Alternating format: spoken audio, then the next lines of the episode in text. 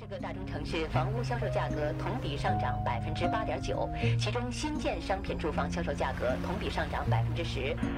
中国国内生产总值为三十三万五千三百五十三亿元，比上年增长百分之八点七。全国应届毕业生的数量达到了六百一十万，加上去年还没就业，合计有七百一十万大学生需要就业。嫦娥一号卫星在精确控制下，今天下午成功撞击月球撞击点。拆迁户自焚事件，三人是疑。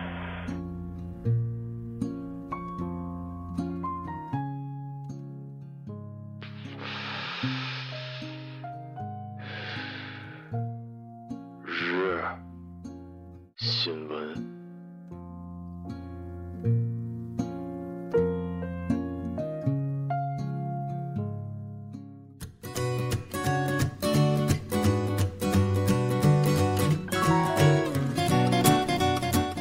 各位听众，晚上好。晚上好，今天是二零一六年十月十三号，星期三，农历的九月十四。欢迎收听日节目。一九四九年的今天，中国共产党缔造的全国统一少年儿童组织——中国少年儿童团成立。一九五三年六月，中国少年儿童团更名为中国少年先锋队。一九五零年，团中央召开了第一次全国少年儿童工作干部大会。今天的节目主要内容有：宜家餐厅频现相亲占座，商家推出限制令；见到母亲的一刻，走失二十八年的哑女喊出了妈；陕西不承认早操吃零食，三名小学生遭校长耳光。夫妻假离婚为买房，未曾想假戏真做，妻子人财两空。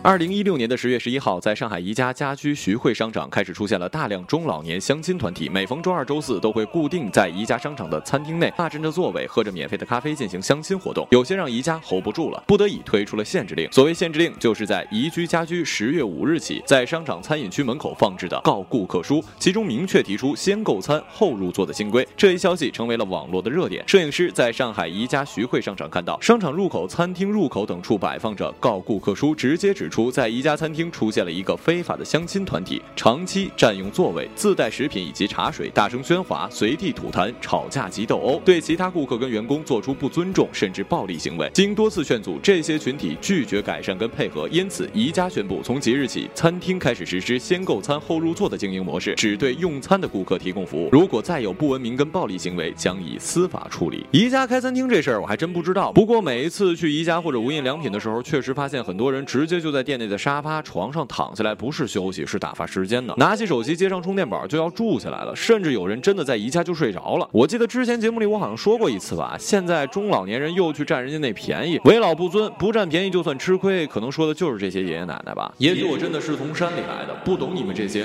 有腔调的生活呀。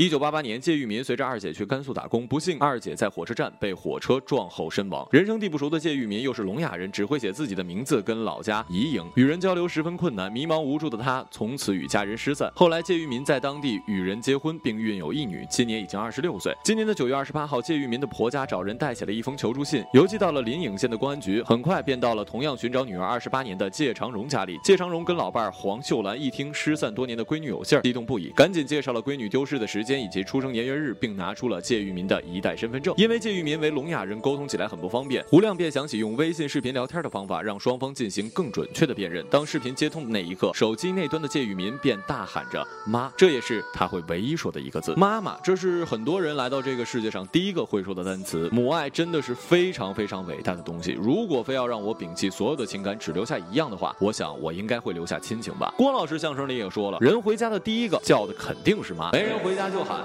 四舅姥爷。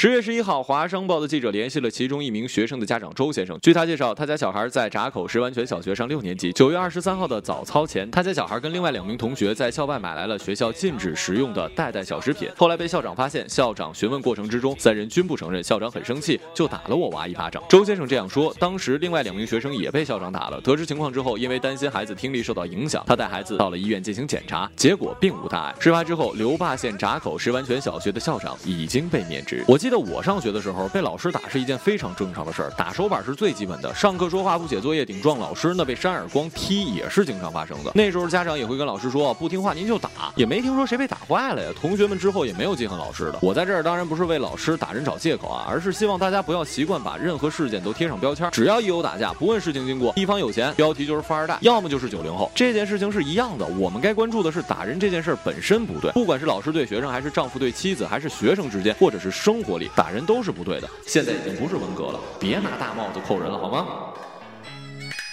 老师你好，又是你啊！有个问题，什么问题啊？我想问为啥你总长相帅气，长相能当饭吃吗？为了规避房地产限购政策或享有首付比例、贷款利息等方面的优惠，近一段时间夫妻间的假离婚屡有发生。近日，法院就审理了一起假离婚纠纷案。低首付贷款的优惠率，陈女士与丈夫李先生办理了假离婚，结果丈夫假戏真做。陈女士起诉双方系假离婚，要求确认她对新房享有一半的产权，并要求法院判处房屋归她所有。李某则称双方是因为感情不和才离的婚，是真离婚。同时称新房是他父母出资购买，与陈女士无关。关一审法院认为房屋系离婚后男方单方购买，并由男方偿还以及居住。综上所述，房屋归男方所有。这就是人心不古蛇吞象了，玩大了吧？就法律层面，也许男方真的应该享有独享房屋的权利。但是作为一爷们儿，你就算是想跟媳妇儿离婚，人家跟你结婚那么久，给你生了娃，你想办法让人家净身出户，做的是有点不太地道啊。好男人不会让心爱的女今日人物：十五岁少年。十月八号，江西赣州一名十五岁少年留下遗书，离家出走，在水库边选择自杀。十月九号，当救援队找到他的时候，他已经永远的闭上了眼睛。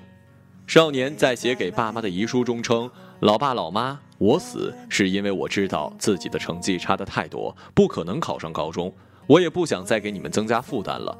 你们两人抚养我们三个一定很难。老哥跟老蔡成绩都很好，老哥快毕业了，老蔡也高中了，我也曾经努力学习，可是无论如何，我都无法集中精力在学习上，我最后放弃了。”如果我还听得进课的话，我会努力学习，考上大学的。可是我真的不行，我不愿意做啃老的人，也不愿意做一个社会上的败类，所以我选择死。少年在遗书中还写道：“如果要找到我的尸首，就去水库吧。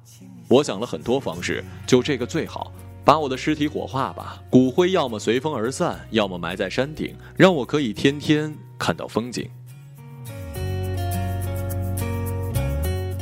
好了，以上就是本期节目的全部内容，感谢各位的收听，我们下期节目再见，再见。就在我们准备度过的每一天，幻想是我们永永远远免费的午餐。不用害怕，我只有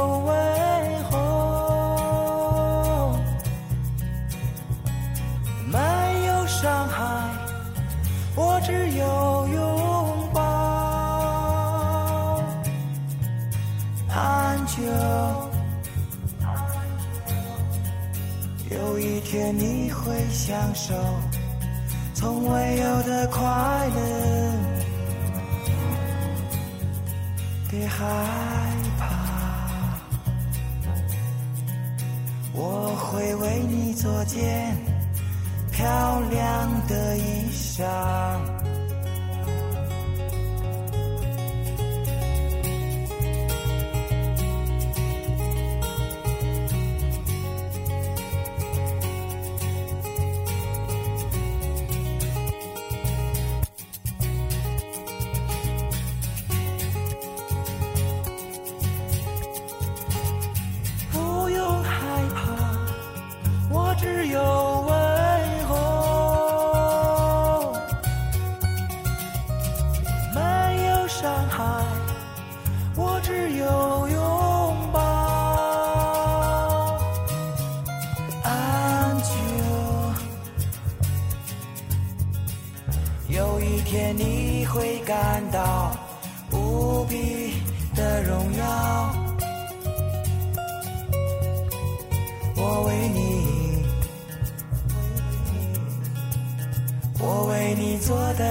件漂亮的衣裳。